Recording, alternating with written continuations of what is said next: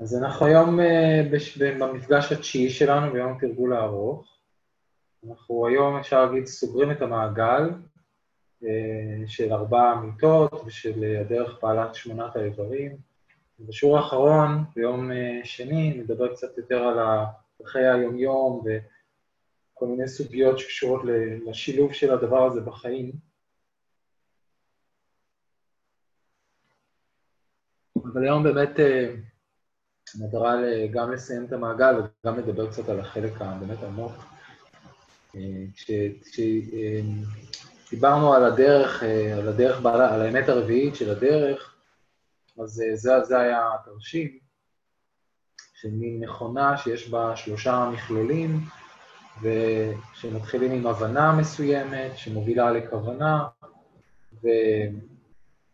שמובילה לאתיקה, שמובילה לתרגול מדיטטיבי, שמוביל להעמקת ההבנה, ולאט לאט אה, ההבנה הזאת הופכת להיות לתובנה ישירה, או ראייה ישירה, או השקפה על המציאות, ו...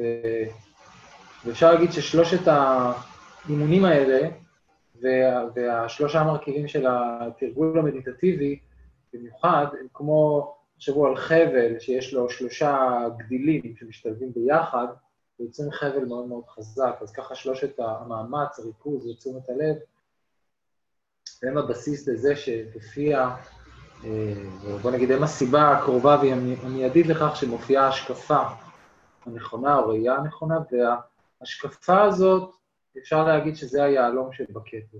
זה הדבר שהוא הדלת לניבנה, כן? ההשקפה הנכונה הוא הדלת לניבנה, להתעוררות, כי כשאנחנו רואים את המציאות כפי שהיא בצורה ישירה ואינטואיטיבית, אז אפשר להגיד שאנחנו אה, עוברים תהליך של התפכחות, התפכחות מאשליות, והאשליות שאנחנו מתפכחים, הן מקובל לראות אותן כשלוש אשליות, אנחנו הראינו כבר את השקף הזה של שלושת מאפייני הקיום, אה, המאפיין של אניצ'ה, של חוסר הקביעות של כל חוויה ותופעה, המאפיין של דוק, של היעדר הסיפוק הגלום בכל תופעה בגלל ההשתנות שלה, והמאפיין של ענתה, שהוא היעדר המהות העצמית, הנפרדת והקבועה של כל תופעה מתוך עצמה.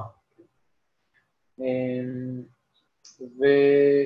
ואנחנו מתפתחים בעצם משלוש אשליות, מהאשליה של לראות דברים כאילו הם קבועים, למרות שהם בעצם משתנים, לראות דברים שהם כאילו יכולים להיות מקור לסיפוק, בר קיימא, למרות שהם לא יכולים בגלל ההשתנות, ולראות עצמיות ומהות קבועה בדברים שבעצם אין להם מהות ומהות קבועה. עכשיו, כשאנחנו מתרגלים את תרגולי תשומת הלב, אנחנו מתבוננים ובעצם משתמשים במרחב, החוויה האישי שלנו כדי להתחיל להיווכח בהדרגה בשלושת המאפיינים האלה. כדי להתחיל להתפכח בהדרגה משלוש האשליות, שהן ההפך האלה. אז המודל הזה הוא אה, מודל שנקרא חמשת המצרפים. זה בעצם דרך, הדרך הבודהיסטית להגיד אני, כן? כי מה שיש פה זה אה, דרך להסתכל על עצמנו ב- על ידי חלוקה לחמישה מרכיבים. מרכיב אחד הוא הגוף, ואפשר להגיד, אם רוצים לתמצת את זה, זה בעצם גוף נפש, או body mind. אז יש מרכיב אחד שהוא גוף ועוד ארבעה מרכיבים שהם המים.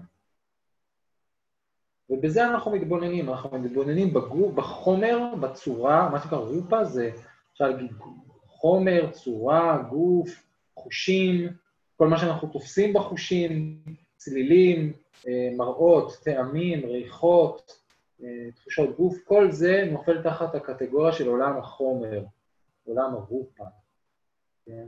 הצורה.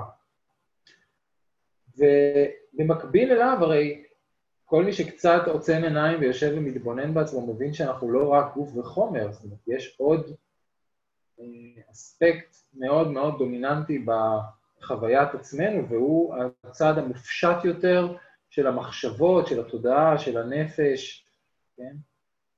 הוא לא משהו שאפשר לשים עליו אצבע איפה הוא נמצא, אבל אין ספק שהוא נמצא. יש מטריאליסטים שרוצים להגיד זה בתוך המוח, אבל אני לא חושב שהבודהיסטים כל כך מסכימים שזה בתוך המוח. אלא שיש עוד מרחב מציאות או חוויה שהוא לא בגוף, שהוא מופשט, הוא תודעה.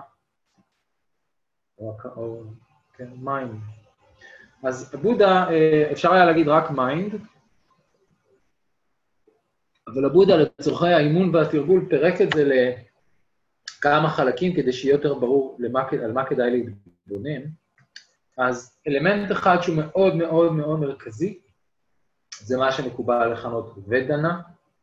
ודנה זה בעברית טון רגשי, אפשר לקרוא לזה גם רגש ראשוני, וזאת איכות מאוד פשוטה שהתודעה שלנו מדביקה לכל חוויה, ומסווגת אותה כנעים, לא נעים או ניטרלי. כל חוויה, זאת אומרת, כל תחושה, כל ריח, כל טעם, כל צליל, כל אה, מראה וכל אה, אירוע מנטלי. זה כל זיכרון, נגיד, או מחשבה שלה, תמונה. וכל אחד מהדברים האלה, ה mind מצמיד באופן אוטומטי, אה, בגלל עצם החוויה, או בגלל הפילטר והזיכרון שיש לנו על החוויה, אה, כנעים, לא נעים או ניטרלי. זאת אומרת, יכול להיות שאני ובן אדם אחר, נגיד, אני רואה פה את עידו, אז נגיד אני ועידו נסתכל על אה, מישהו מסוים בטלוויזיה, ואני אראה אותו וירגיש שמה שאני רואה זה חוויה לא נעימה, ועידו יסתכל על אותו אדם וירגיש שמשהו, חוויית הראייה שלו תהיה חוויה נעימה, כי הפילטר הוא שונה. אז זה לא שה... הרבה פעמים זה לא שה... הדבר עצמו הוא נעים או לא נעים במהות שלו, נגיד כאב גופני, כן, אובייקטיבית אפשר להגיד שזה לא נעים, אבל יש הרבה דברים שאי הנעימות שלהם היא נובעת מדברים יותר אה, שקשורים לניסיון או חוויות. אבל בכל מקרה, המים משקלל את כל זה ומדביק נעים, לא נעים או ניטרלי. ניטרלי זה לא נעים ולא לא נעים. זה משהו מאוד פשוט, מאוד בסיסי, מאוד מיידי, זה לא משהו שדורש מחשבה או שאלה, אנחנו מיד יודעים אם זה נעים לנו או לא נעים לנו, ואם אנחנו לא יודעים, אז כנראה שזה ניטרלי. כן? ניטרלי זה למשל, אה, אפשר להצמיד עכשיו את הידיים זו לזו, לא יודע, לי זה קצת נעים כי יש חמימות, אבל אה, אפשר עכשיו נגיד על המגע של החולצה בגוף. זה לא נעים לי ולא לא נעים לי. פשוט נקרא ניטרלי. האלמנט המנטלי השני שהבודהה ככה מבודד זה saññā, תפיסה, זאת בעצם היכולת של ה mind אה, לאפיין מה, מה אנחנו רואים, אה, לתת שם, לתת שם לדברים, על בסיס זיכרון, כן? אני יודע, לימדו אותי שזה מחשב, ומה שמאחוריי זה תמונה וזה וילון, והצבע שמאחוריי הוא בהיר, אה, והחולצה שלי היא כהה, כן? כל הדברים האלה זאת תפיסה, כן? זה לא תהליך מנטלי מורכב, זה פשוט זיהוי הדבר. סנקרה זה האלמנט, הדברים, התופעות היותר מורכבות שיש לנו בתודעה. כאן אפשר להכניס את כל הרגשות, מצבי הרוח, מצבי התודעה, תפיסת העצמי, דימוי עצמי, אה, תשומת לב, כעס, פחד, אהבה, שמחה, כל התופעות המנטליות יותר מורכבות. והמרכיב האחרון בחמשת המצרפים הוא ויניאנה, הכרה, consciousness, שזה המרכיב בתודעה שפשוט יודע מה החוויה שיש עכשיו.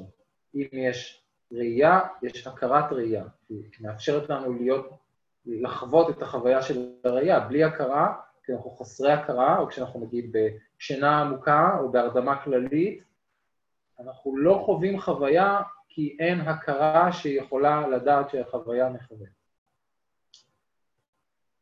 אז חמשת האלה נקראים חמשת המצרפים, מצרפים, אפשר לקרוא לזה גם אה, ערימות, אפשר לקרוא לזה גם חמישה זרמים או חמישה תהליכים שהם משולבים אחד בשני וזורמים ומשתנים בזמן, ויחד כל זה ויחד זה מי שאנחנו, נכון? אנחנו גוף ותודעה, גוף ונפש, גוף ומים. אז אנחנו בתרגול בעצם, במה אנחנו מתבוננים? בדיוק בדברים האלה. כשאנחנו מתבוננים בשאיפה ונשיפה, או בתחושות גוף, אנחנו מתבוננים ברופה. כשאנחנו שמים לב שתחושה היא לא נעימה או שריח הוא נעים, אנחנו מודעים לוודנה. כשאנחנו אה, מודעים לזה שזה יפה בעיניי, או זה אה, אה, צליל של מכונית, ואני שם לב למחשבה הזאת, זה מודעות לתפיסה. כשאני שם לב לכעס, או לשמחה, או לקנאה, או לפרגון, אני שם לב לסנקרות. אה, ויש את העניין של ההכרה, מה זה אומר לשים לב להכרה, כן? מה זה אומר להיות מודעים למודעות, קצת חמקמק, אבל גם לפעמים זה אפשרי. אז זה, זה שדה ההתבוננות שלנו, ובתוך שדה ההתבוננות הזה אנחנו לאט לאט מגלים את שלושת המאפיינים שהם רלוונטיים לכל אחד מחמשת המצרפים האלה. כל אחת מהתופעות האלה מתאפיינת באניצ'ה, דוקה, אנטה. כרגע זה אולי הרבה פעמים תיאורטי, התפקיד של המדיטציה היא להפוך את זה לראייה ישירה. אז, אה, אז מילה קצרה על אניצ'ה ודוקה, היום אני רוצה לדבר בעיקר על אנטה, זה הדבר הגדול, אבל גם אניצ'ה ודוקה הם חשובים. אנחנו פשוט, קודם כל לגבי השתנות, אה, בגלל שאנחנו בקשיבות כל כך אינטנסיבית לגוף ולחושים ולתכנים שעוברים לנו בתודעה, אנחנו מתחילים לראות ולהיווכח בעיניים שלא משנה לאן נפנה את הקשב, אנחנו נפגוש השתנות. אנחנו נפגוש זרם של תופעות שכל הזמן מופיע וחולף, וככל שנעמיק את תשומת הלב, ככל שהריכוז יהיה עמוק יותר, ההשקטה תהיה עמוקה יותר, המיקוד יהיה עמוק יותר, אנחנו נראה שהקצב, כן, הוא הרבה יותר מהיר ממה שאפילו ראינו. כי השתנות ברמה מסוימת כולנו רואים כמובן. רואים עונות מתחלפות, מצבי רוח משתנים, אבל לאט לאט, בגלל המבט המיוחד של התרגול המדיטטיבי, אנחנו רואים שהקצב הזה הוא מאוד מהיר, לפעמים נוכל לראות ממש שהדברים הם מתפרקים מיד כשהם מופיעים. זאת אומרת, זה, זה דבר, החוויה לא מספיקה להופיע, כבר מתפרקת ומופיע משהו קצת אחר. וכל מה שנראה לנו יציב ומוצק בחוויה החושית שלנו, אה, הוא בעצם מתגלה כמשהו מאוד מאוד דינמי ורגעי, בטח ובטח כשמדברים על האירועים המנטליים, שם זה קצת יותר קל לראות את זה, בהשתנות. ואנחנו פשוט, מה שנקרא בן אדם או אני, מתחיל להתפרק לנו מול העיניים לפשוט זרם של תהליכים, או זרמים מקבילים של תהליכים, של אה, גוף ו mind, שכל הזמן משתנים, כמובן שמשפיעים זה על זה ומושפעים זה מזה, אבל ההשתנות הופכת להיות אה, אה, מאפיין שאפשר לראות אותו מאוד מאוד חזק. וזה, אפשר להגיד, הדבר הכי קל אה, להתחיל להיווכח בו, משהו שגם אדם שלא מתרגל מדיטציה, אפשר לדבר איתו והוא יגיד, אה, כן, הכל משתנה, הגבינה זזה, אה, התרבות משתנה, הנורמות משתנות, השפה משתנה, אני משתנה, אה, כן, אנשים רואים את זה, זה לא, זה לא רחוק מאוד. מה שקורה בתרגול, שרואים את זה בצורה הרבה הרבה יותר אה, חדה וממוקדת. אז אני רוצה להקריא לכם קטע מאוד יפה שלפני הרבה זמן תרגמתי לעברית, אני כבר לא זוכר מאיפה הוא, אה, אבל זה, זה מונולוג או שיר של מורה טיבטי מהמאה ה-18, שהיה נווד, הוא היה משוטט לו בערים בטיבט, וכתב את זה. אומר ככה, הוא, הוא מישהו שהוא מורה, מורה למדיטציה. יום אחד הלכתי לנשום אוויר צח, ואח ומכוסה בפרחים. תוך כדי שאני שר, שומר על מצב רוח של מודעות, הבחנתי שבמרבד של פרחים שהיה לפניי, פרח אחד היה בעל גבעול ארוך יותר וריחו נעים. בשעה שהתנועע מצד לצד, שמעתי את השיר הבא בין עליו. הקשב לי איש ההרים, איני רוצה לפגוע ברגשותיך, אבל למען האמת, אין בך כל מודעות להשתנות ולמוות. שלא לדבר על הבנה כלשהי של ריקות. ריקות זה ענתה, תכף נדבר על ריקות. עבור אלה שאין להם את המודעות הזאת, לידע בדבר השתנות ומוות, אני הפרח אתן לך, היוגי, קצת עצות מועילות. בפרח שנולד באחו אני נהנה מאושר מושלם. כאשר עליי הבהירים פורחים במלואם, כאשר עליי הבהירים פורחים במלואם. אה, מוקף בענן של דבורים נלהבות, אני מחולל בשמחה, מתנועע בעדינות עם הרוח. כאשר גשם קל יורד, עליי מתעטפים סביבי. כאשר השמש זורחת, אני נפתח כמו חיוך. עכשיו אני נראה טוב, אבל לא אחזיק מעמד עוד זמן רב, כלל לא. קרה לא רצויה, תפגע בחיותם של צבעיי עד שאהפוך לחום. אחר כך רוחות אלימות וחסרות רחמים תקרענה אותי לגזרים עד שאהפוך לאבק. טבעך שלך המתבודד הוא זהה.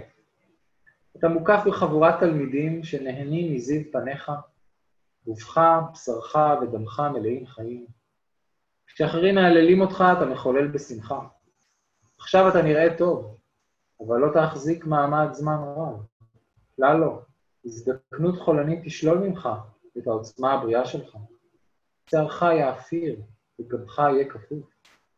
כאשר ידיהם חסרות הרחמים של המחלה והמוות יגעו בך, תעזוב את העולם הזה לחיים הבאים. מכיוון שאתה מתבודד, נודד בהרים, ואני פרח שנולד בהרים, אנחנו חברים מההרים. הצעתי לך מילים אלה של עצה טובה. אז שתק הפרח ונותר ללא תזוזה. ובתשובה אמרתי לו, הו פרח מבריק ונדיר, השיחה שלך על השתנות היא אכן נפלאה, אבל מה על שנינו לעשות? האם אין שום דבר שאפשר לעשות? ענה הפרח, מבין כל הפעילויות של הסמסרה, אין אף אחת שנשארת. מה שנולד ימות, מה שמתחבר יתפרק, מה שנאסף יתפזר, מה שעלה ייפול. לאחר שהרהרתי בכל זאת, אני נחוש לא להיאחז באח או השופע. אפילו כעת, בשיא היופי של פריחתי, אפילו כאשר עליי ישרים ויפים, וגם אתה החזק והבכיר, עליך לנטוש את היאחזותך, ותרגל בבדידות לטור אחר המרחב הטהור של החופש, השלווה הגדולה. כן, אז זה... כאלה פרחים יש אה, סביבנו המון. לאן שלא נסתכל, אנחנו נראה פרחים, עצים, אנשים, בניינים, מכוניות, שכולם אה, מספרים ושרים לנו את אותו שיר, בדיוק את אותו שיר. וגם נסתכל על עצמנו, על האור שלנו, על, ה... על עצמנו במראה, הכל, הכל שר את אותו שיר. והשאלה אם אנחנו מוכנים להקשיב לזה, או שאנחנו רוצים להמשיך לחיות uh, באשליה, ולהמשיך לתת ערך לדברים שבעצם אין להם כזה ערך גדול כמו שחשבנו. עכשיו, uh, המאפיין השני שאנחנו מתחילים לראות, שהוא נגזר ונשען על המאפיין של ההשתנות, זה מאפיין היעדר הסיפוק, כי במצב הרגיל, האדם הרגיל, הוא חושב שעונג והנאה זה בעצם המצב התקין שאליו אה, אנחנו צריכים להגיע בחיים שלנו. אבל מצד שני, זה מתנגש עם המציאות של ההשתנות. ומכיוון שכל הדברים וכל המצרפים שלנו, כל הזמן נוצרים ומתפרקים, נוצרים ומתפרקים ומשתנים. אנחנו לא באמת יכולים לצפות שהחושים שלנו והתודעה שלנו תיתן לנו אה, אה, סיפוק שהוא בר קיימא. כמובן שיש סיפוקים רגעיים וחולפים, וכשהם באים אז אפשר ליהנות מהם, אבל האשליה שאפשר, שיש איזושהי תופעה, איזושהי חוויה, שיכולה להיות אה, סיפוק אמיתי ובר קיימא, היא אשליה. ו... ולמרות זאת, אנחנו כל הזמן מתאמצים להגביר ולהעצים את ההנאה ואת העונג שלנו, והמחיר שאנחנו משלמים זה כל הזמן, פעם אחר פעם, כאב, תסכול, אכזבה, אה, יגון, וזאת, זה באמת דוקה מאוד מאוד גדולה. במובן הזה, גם דברים נעימים זה דוקה, כן? חוזר קצת לשיעור שדיברנו על מה זה דוקה. ועכשיו אני רוצה לגעת בעניין השלישי, שזה ההנתה, היעדר המהות העצמית, מה שגם מקובל לקרוא לו ריקות, emptiness, כן? ריקות ממהות עצמית. אה, וכאן אני רוצה להביא לכם איזשהו סיפור מאוד נחמד. אה,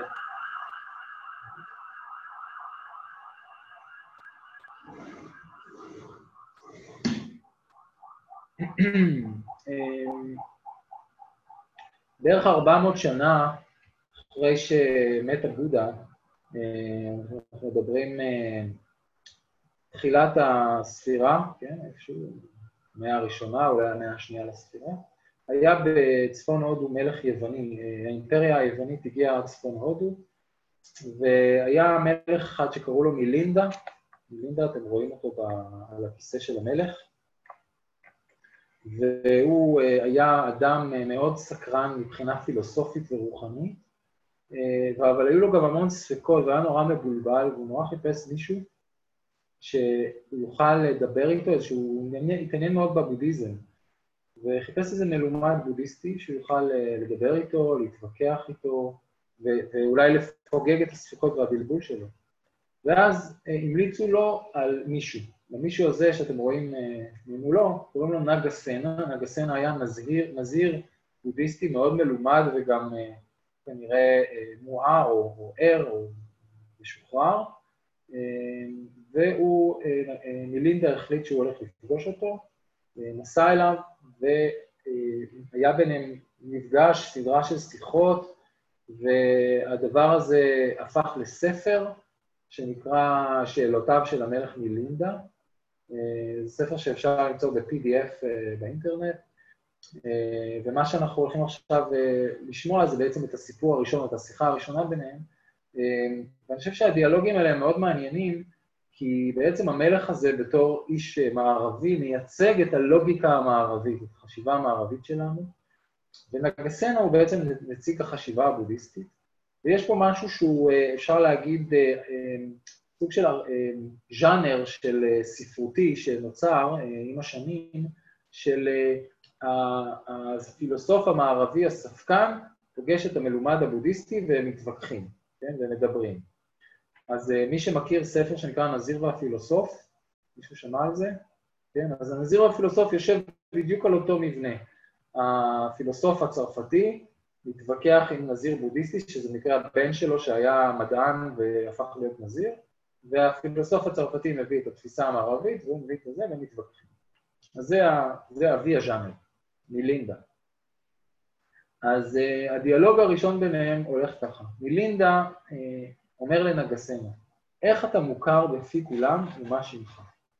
ונגסנה הנזיר אומר, מלכי, אני מוכר כנגסנה. אבל, נגסנה ממשיך, אומר, אבל זה רק ציון לשימוש בדיבור רגיל, כי בעצם אין שום אינדיבידואל קבוע שניתן למצוא אותו. המלך אומר לקהל, נגסן הזה אומר ששמו אינו מצביע על שום אינדיבידואל קבוע. האם ניתן להסכים לטענה כזו? הוא ממשיך ופונה לנגסנה. אומר לו, נגסנה המכובד, אם מה שאמרת זה נכון, מי חי את החיים הנעלים של הנזיר? מי, מי, מי פה הנזיר? איפה הנזיר? ואם בן אדם הורג, מי, מי זה שהורג, או גונב, או פוגע מינית, או משקר, או שותה משקאות חריפים, אם אין מישהו? אם מישהו היה הורג אותך, זה לא היה רצח, נכון? כי אין את מי לרצוח. וזה גם אומר שאין מורים במסורת שלך.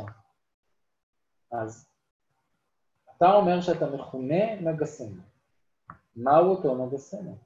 האם זה השיער? אני לא טוען כך, מלכי הגדול.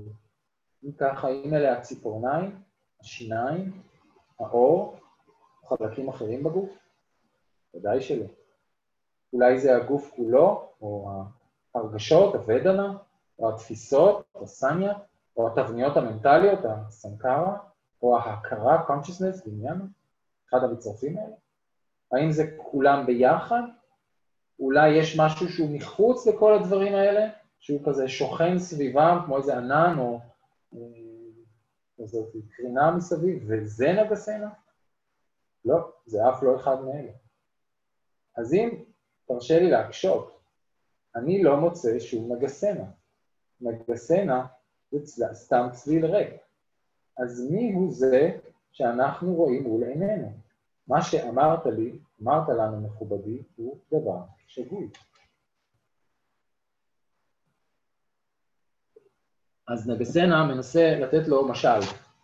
למה הוא התכוון כשהוא אמר, אה, כשהוא אמר, אה, איך הוא אמר זה? אה, אני מוכר כנגסנה, אבל זה רק ציון לשימוש בדיבור רגיל, כי אין שום אינדיבידואל. אז אני נותן עוד משל, משל מאוד ידוע, שנקרא משל המרכבה.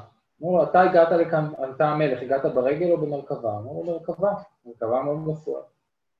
אז הוא אמר לו, תסביר לי אתה, המלך, מה זאת המרכבה?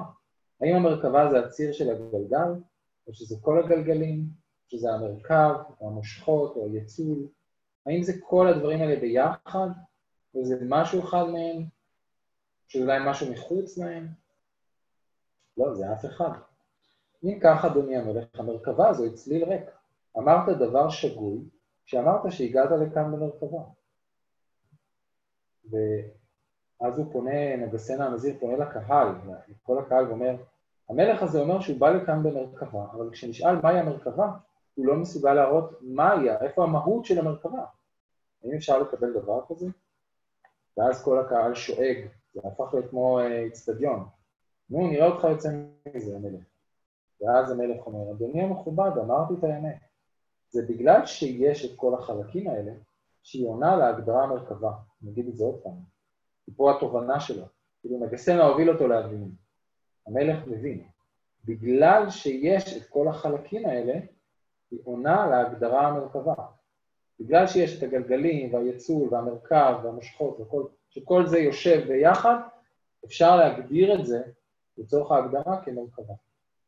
אז נגסנה אומר לו, יפה מאוד, אדוני, עוד מעלתו הבין את המשמעות נכון. באותו אופן, בזכות 32 סוגי החומר האורגני בגוף האנושי, וחמשת המצרפים של הקיום, אני נופל להגדרה של נגסנה. בדיוק כמו שעל ידי קיום החלקים השונים משתמשים, משתמשים במילה מרכבה, אז כשמצרפי הקיום ישנם, אנחנו מדברים או משתמשים במילה יצור או בן אדם או מישהו. ואז המלך מאוד שמח, ואפילו אומר לו, אם הבודה היה כאן בעצמו, הוא היה מאשר את תשובות, נכונות תשובתך. אוקיי, okay, אז בעצם יש פה איזה משל מאוד מאוד מפורסם, משל המרכבה, שמנסה להסביר לנו למה אנחנו בעצם מתכוונים כשאנחנו אומרים אני ועצמי או אתה. כי הרי אנחנו אומרים את זה, ואנחנו מדברים ככה, אבל זה בסך הכל די שימושי. אבל מה זה בעצם האני והעצמי הזה? איפה הוא נמצא ומה המשמעות שלו? זאת השאלה שהיא בלב ליבה של הדרמה, זאת השאלה שהיא בלב ליבו, של כל דרך רוחנית ראויה לשמה, כל דרך אמיתית, בין אם ביהדות או בהינדואיזם או במיסטיקה הנוצרית או המוסלמית, ויש כאלה דברים, מובילה בסוף לתעלומה המסתורית הזאת של מי אנחנו בעצם, מה, זה, מה, מה מתכוונים שאומרים ככה כלאחר יד באופן כל כך טבעי, אני ועצמי ושלי? למה מתכוונים? מה זאת אומרת אין, אין עצמי? זאת אומרת, זה, זה לא באמת קיים? אני לא קיים? זה מה שרוצים להגיד לי, אבל הנה, אני, אני מרגיש שאני מאוד קיים. זה נורא מבלבל. אני אמור למחוק, כאילו, אם אני אתרגל הרבה זמן זה יימחק, אני פשוט לא, לא אהיה, מה, זה גם קצת מפחיד. אז צריך למצוא פה את, ה, את ההבנה המדויקת. אמ, כי אנחנו בדרך כלל נופלים לקיצוניות מאוד גדולה, והיא אמונה שלכל הדברים, לכל האנשים וגם לעצמנו, יש באמת איזו מהות עצמית קבועה ומזוקקת, אפשר לקרוא לזה הנשמה, או העצמי, או האני, ואנחנו מנסים אה, לדמיין את זה כמו איזה משהו שנמצא אולי בלב, או במוח, אז זה נמצא איפשהו בראש, אולי מאחורי העיניים, או מאחורי הגרון, או... אנחנו, אנחנו מרגישים באינטואיציה שיש איפשהו משהו, כן? שיש אותי. ועבודה קורא לזה השקפה שגויה. כן? האמונה הקיצונית הזאת שאני באמת באמת קיים כדבר מוצק, ובעיקר מתמשך וקבוע, שבעצם מי שהייתי בגיל שלוש וחמש ועשר וארבעים ושמונים, זה אותו מישהו, כן? שיש איזה דבר ששוכן, איזו שכינה כזאת ששוכנת בתוכי, שהיא הולכת, כן, אני מבין שהגוף שלי משתנה, וה, והתובנות שלי משתנות, והידע שלי על העולם משתנה, אבל עדיין את כל זה מלווה משהו קבוע, זאת התפיסה. ועבודה אומר שזה פשוט אשליה, זה טעות, זה שקיעה, זה תעתוע. והוא אומר באיזשהו מקום, אני מצטט, הוא אומר, אין עוד גורם יחיד שאחראי כל כך לסבלם של היצורים החיים כמו ההשקפה השגויה הזאת, השקפת, העצמאות. ואנחנו מסתכלים על חמשת המצרפים האלה שהזכרתי קודם, ומזהים אותם כעצמי ואני ושלי ושייך לי, ואז הבעיה שנוצרת זה שאנחנו בונים זהות, בונים דימוי עצמי, ובעיקר אה, הופכים להיות נגועים במה שנקרא חשיבות עצמית. כל הדבר הזה הוא מאוד מאוד חשוב, כן? זה מאוד חשוב מה קורה לי. פחות חשוב מה קורה למישהו אחר, כן, זה מעניין אותי, כי אה, בכל זאת, אני לא בן אדם אטום, אכפת לי, אבל יותר אכפת לי מה קורה איתי, כן? מה טוב לי, מה עובד בשבילי, מה מאיים עליי, מה תומך בי. אמ, ושאני חשוב, באופן כללי שאני חשוב בעולם הזה. שהשאלה אם אני בריא או חולה, חי או מת, היא חשובה. יש לזה חשיבות, אם אני פה או לא. והתפיסה הזאת והחשיבות העצמית הזאת, היא גורמת לנו להרבה מאוד בעיות. אפשר להגיד שאם אנחנו מחפשים את השורש העמוק ביותר של דוקה, זה מה שעבודה קרא לו גם ignorance, כן? הדבר, התעתוע הזה, שאני קיים באופן כזה מוגזם ומוצק וסמיך וקבוע, ושזה חשוב, שאני חשוב. אה, מי שראה, יש איזה קטע, אני חושב שזה היה בארץ נהדרת או משהו שהוא, אה, יש שם את שאולי, שהוא שם, הוא, הוא אומר, למה אין לכם חיסון, או למה אין לכם תרופה, והוא אומר, עכשיו אכפת לי, כן? כי, זה, כי לי יש את המחלה הזאת, כן? אז עכשיו זה אכפת לי, עכשיו נראה לי שזה חשוב. ועד עכשיו לא אכפת לי, אבל זה עכשיו נוגע בי, אז זה חשוב. אמ, ואז אנחנו מאמינים שאם נצליח להגשים את כל מה שיעשה לי טוב ונעים ומוגן, ורק נתאמץ מספיק ונסדר את כל הדברים שיעבדו לטובתנו, אז אנחנו נהיה מאושרים ויהיה טוב. והכל סובב סביב אני במרכז. אמ, אבל הבעיה היא שהכל סובב סביב משהו שלא באמת באמת קיים. ויש המון המון התנהגויות אה, אם נחזור לעניין הקרמה, כל ההתנהגויות שנובעות מקנאה וחמדנות, מכעס, מפחד, אה, כל הדברים האלה, רכושנות, כן, תסתכלו על אה, אלימות במשפחה, או על שחיתות, או על אלימות משטרתית, או על כל התרבות הצרכנית שהורסת את הכדור הזה. כל הדברים האלה קשורים בסוף לאני והעצמי והאגו. המון המון המון דוקה. והבודה אומר לנו, בואו תראו, בואו שבו בשקט, תעצמו עיניים או לא תעצמו עיניים, תתבוננו בחמשת המצרפים האלה, תתבוננו בגוף ובשערי החושים, תתבוננו בתודעה על כל המרכיבים שלה. תתחילו לחפש, האם יש שם משהו קבוע? האם יש משהו שאפשר למצוא בו איזה מהות מתמשכת? אנחנו מסתכלים על הגוף, כן? הגוף זה... קל לראות לאט לאט שזה בסך הכל ערימה של חומר, מולקולות, אטומים, איברים, רקמות. אמ, כן? גם אפשר לראות שאפשר להמשיך ולחוות את הגוף הזה גם בלי כל הרעיונות האלה של אני עצמי ושלי, וזה עדיין, עדיין עובד, הוא עדיין מתפקד. אמ, אפשר לראות שהוודנה זה דבר שעולה מתוך עצמו, בעצמו, ספונטנית. אני לא מחליט כאילו אם זה יהיה לי נעים או לא נעים, זה משהו מאוד אינטואיטיבי ואינסטינקטיבי, שריח מסוים או טעם מסוים או נעים או לא נעים. וכך גם לגבי התפיסות, אני רואה שמחשבות הן לא בעיה, אבל הבעיה מתחילה עם ההזדהות, כן? כל התהליך הזה שאנחנו מדברים עליו, אפשר לקרוא לו הזדהות, כן? יש תופעה מסוימת, חוויה מסוימת, מצרף מסוים, ואז נוצר אירוע או הרגל מסוים שנקרא הזדהות עם הדבר. זה הרגל מאוד מאוד מושרש. אז אנחנו אומרים, זה לא סתם מחשבות ותפיסות, זה מחשבות ותפיסות שלי, כן? וככה גם לגבי התבניות המנטליות, זה לא סתם מצב רוח, זה המצב רוח שלי, אני מרגיש ככה, אני חווה את זה ככה. וגם לגבי ההכרה, כן? זה לא סתם יש מודעות, אני מודע, אני מתבונן, נכון? הרבה מאיתנו מרגישים שאנחנו יושבים ומתבוננים בנשימה, וזה אני המתבונן, נכון? יש לי תחושה שזה אני. כן? יש התבוננות, יש מודעות, אבל יש משהו שמזדהה ואומר, זה לא סתם התבוננות ומודעות, זה אני המתבונן.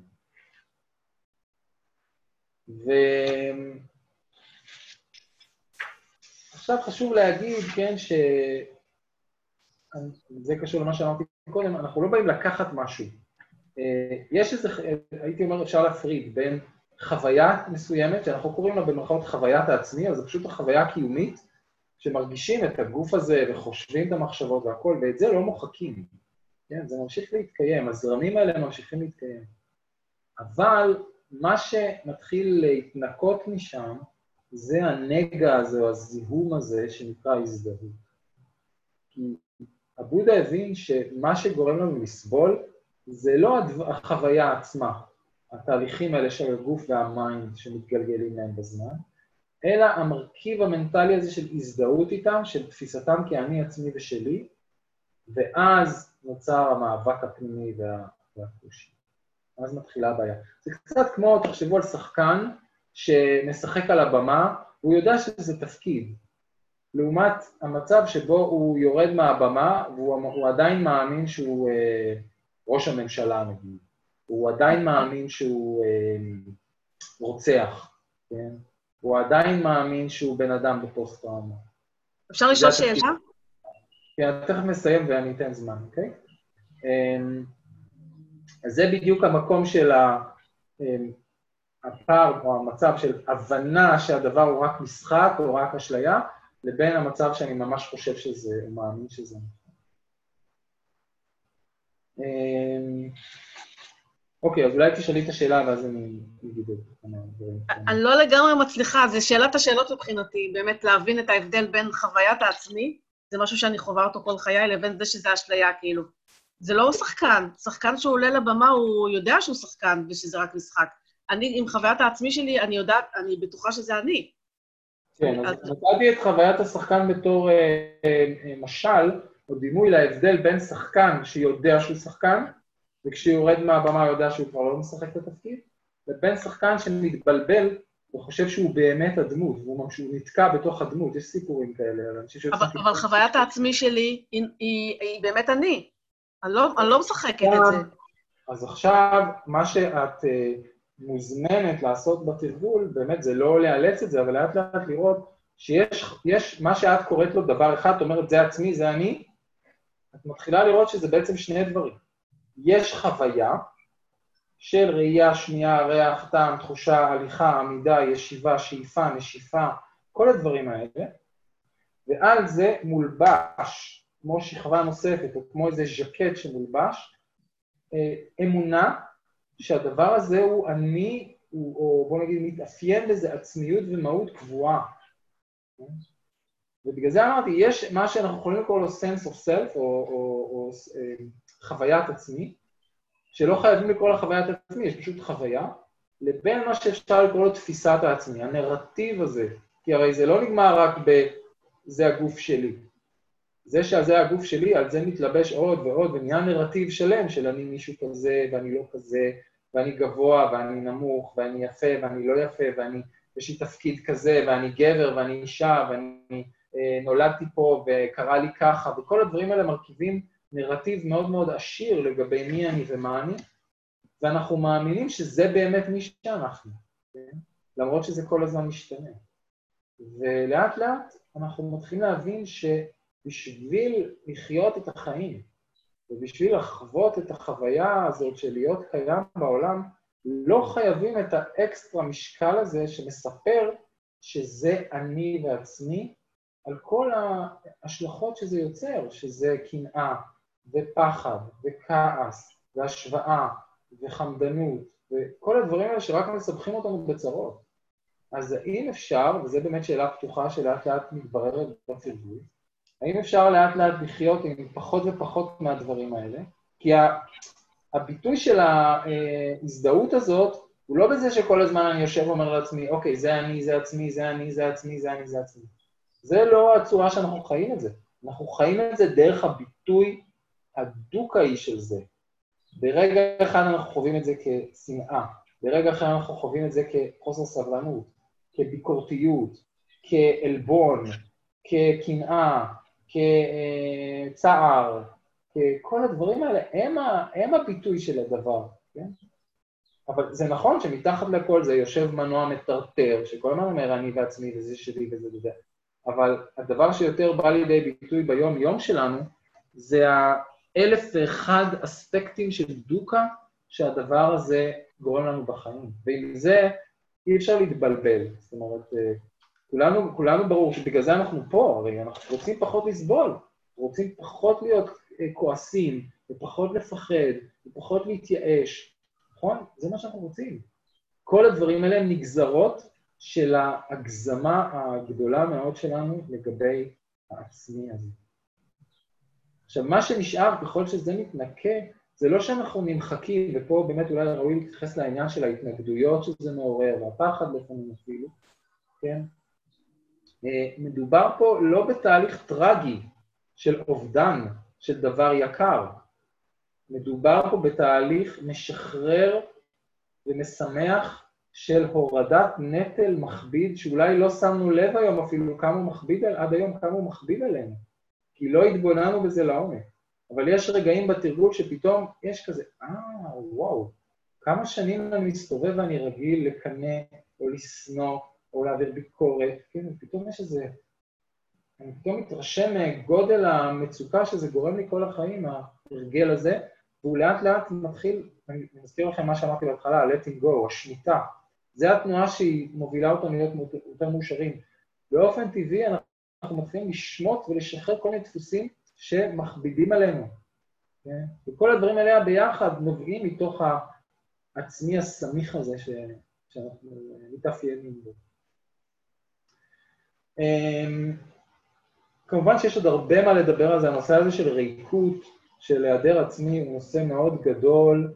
אמ, מי שמתעניין בזה, יש ספר נהדר שבימים אלה בקבוצת מדיטציה, בקבוצת ישיבה של ימי חמישי בבוקר, אנחנו קוראים אותו, שנקרא Emptiness, שכתב אותו, זה באנגלית, זה כתב אותו גיא ארמסטרונג, ספר מאוד יפה, שבאמת אה, עוסק בכל הנושאים האלה שאנחנו מדברים עליהם, וגם עם כל מיני תרגולים, בכל סוף כל פרק יש גם כל מיני תרגולים.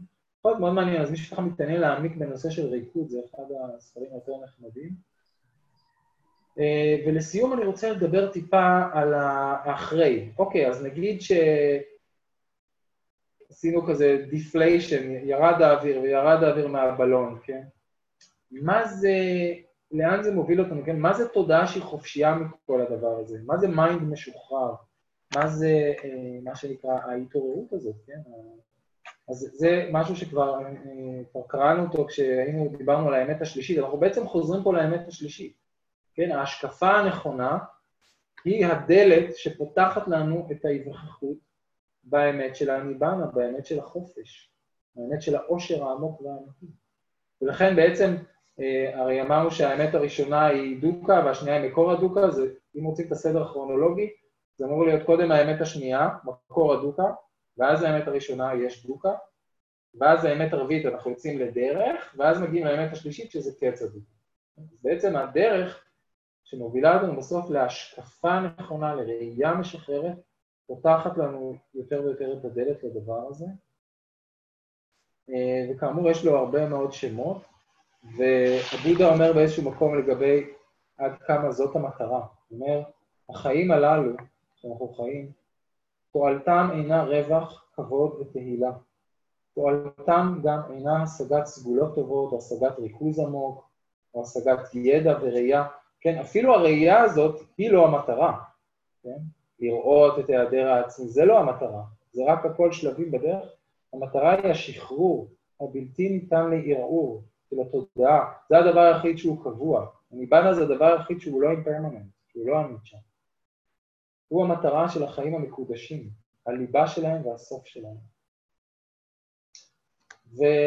ואז נשאלת השאלה, מה זה? זאת אומרת, איזה מין חיים אלה, איזה מין mind זה, שאין בו את כל המזהמים, והוא באמת נמצא במקום הצלול, הבהיר, החופשי, הבלתי פגום, המרהיב, הבטוח הזה. אמ, וזה דבר שמאוד קשה להגיד, כי אין לו... אמ, אם אנחנו מדברים על משהו שאין לו מאפיינים, והוא לא נוצר ולא מת, כן? אז זה בלתי ניתן לפירוט, איזה, איזה מילים נוכל להגיד על הדבר, ובאמת הבודה זה אוסף של מילים שהוא אמר, אבל זה ממש קמצוץ לעומת מה שהוא אמר על הדברים האחרים, שזה הדוקה והדרך. מעט מאוד הוא דיבר על מה זה, כי זה מועד לכישלון, זאת אומרת, לדבר על הדבר שאי אפשר לדבר עליו. אז יש פה כל מיני מילים, אבל המילים האלה הם לא הדבר עצמו. זאת אומרת, אם אני, אם אני עכשיו אהיה באיזה מצב ואני אגיד, או, oh, זה האושר, עכשיו אני מרגיש מאושר, עכשיו אני מרגיש לא כבול, עכשיו אני מרגיש בלתי פגום, עכשיו אני מרגיש מושלם, הנה, הגעתי לניבנה. לא, זה לא זה. בניבנה אין מישהו שאומר, אני הגעתי לניבנה. זה סתירה. אם מישהו אומר לכם, אני מואר, אני הגעתי להערה, תברחו ממנו. בטח שהוא לא מורה, הוא לא מישהו שכדאי ללמוד ממנו משהו, הוא פשוט סוג של אגוטריק, כן? בן אדם ש... רואה את זה, הוא לא, הוא לא יכול להגיד אני מואר, כי אין, אין שם את יכולת לנעוץ את החוויה הזאת או את ההבנה הזאת על, על מישהו, כן? כי מהות התהליך או מהות הדבר הזה היא שחרור מהאשליה שבאמת יש פה מישהו, יש, יש פה מולי, במובן הרגיל שאומרים זה מולי. כן? מי זה? איפה זה? זה כל הזמן משתנה. עוד רגע זה כבר מישהו קצת אחר. ובמרחב הזה גם יכולים לעלות כל המצבים היפים והטובים שדיברנו. ברגע שאין את ההצמדות ואין את האחזות ואין את האשליה, אז מה יש שם? יש שם הרבה מאוד דברים טובים, הרבה מאוד חופש. אז זהו, עכשיו אה, יש כמה דקות ממש לשאלות.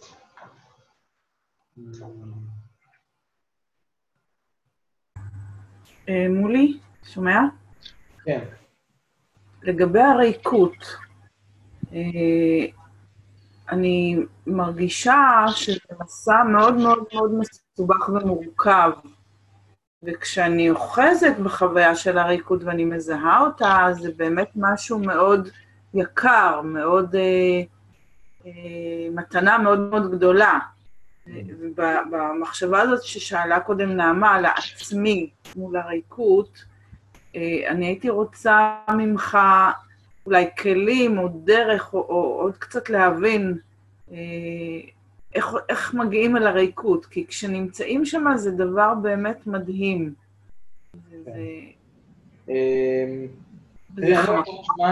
אין לנו כבר זמן עכשיו לחקור לעומק למה זה המדהים הזה שאת מתכוונת אליו, אה, אבל הדרך שהבודה מלמד זה בדיוק מה שניסיתי לתאר פה קצת בתמצית בשיחה, שזה להתבונן בחוויה, ואנחנו ננסה לעשות איזה תרגיל גם קצת יותר מודרך אחרי הפסקה, אחרי ארוחה, אה, של להסתכל על כל הדברים ולאט לאט לראות אותם באמת כפי שהם, בלי הסיפור שזה שלי וזה עצמי, כן?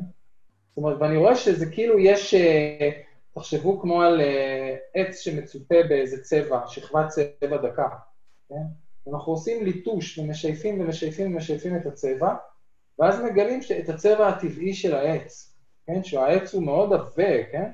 אבל, אבל כשאנחנו מסתכלים על העץ הצבוע, אנחנו אומרים, אה, זה ירוק, כן? אז התהליך הזה של התרגול וההתבוננות, הוא כאילו יוצר איזו שחיקה טבעית הדרגתית בציפוי הדק הזה שמולבש על החוויה, ופתאום היא, היא מתנקה, והחוויה הופכת להיות פשוט החוויה. כן? אז, אה, אז, וזה קורה מעצמו, כל מה שאנחנו צריכים, אני לא רוצים לעשות כלום, כי בעצם כשאני מתחיל לעשות, שוב, זה אגו. הרי מי רוצה להשתחרר מה... מי רוצה להתעורר? מי רוצה לראות? מי רוצה להבין? אני, כן? אז עצם העשייה הזאת היא רק הגברה של האגו, הגברה של ה-attachment, הגברה של ההשתתפות. ולכן, הדבר הכי טוב שאפשר לעשות לדעתי זה לשבת ולנוח בתוך עצמי, ולתת לעצמי להיות, ולראות את כל הדברים שבאים וחולפים, כולל הסיפורי העצמי השלמים מהם, ולאט לאט תתחיל לראות שהחוויה עצמה והסיפורי העצמי זה לא אותו דבר. אפשר לחוות את החוויה בלי הסיפור, היא עדיין שם. אז פחות עשייה, יותר להישען אחורה, יותר לנוח, יותר להיות, ולאט לאט זה מתגלה ומופיע, כי זה כל הזמן היה שם. זה רק זה באמת, המילה התפכחות בעיניי היא מילה מצוינת. לא התעוררות ולא הערה, בטח שלא הערה. התפכחות. אני מסתכל ומסתכל ומסתכל, ולאט לאט אני קולט שמה שראיתי עד עכשיו ומה שאני רואה מעכשיו זה אותו דבר, רק ראיתי את זה לא נכון. הסתכלתי עם משקפיים עם פילטר. פשוט התנקה פילטר, התנקה האבק, ואני רואה את אותו דבר שראיתי קודם, רק עכשיו אני רואה אותו באמת כפי שהוא. כפי שהוא. מולי? מקווה שזה עוזר, אבל מעבר לזה, את יודעת, זה דיאלוג שאפשר להמשיך אה, שנים. אה, אני רוצה לעצור כאן, אנחנו עוד יהיה לנו קצת זמן אה, בסוף, אחרי ספיקת סוף התרגול לשאלות. אז אנחנו נעשה עכשיו ממש הפסקה של חמש דקות, רק להתרעננות וחילוץ איברים, ואז נחזור ונעשה תרגול עד, עד 12. כן, אז נחזור עוד ככה חמש דקות ב... 11.25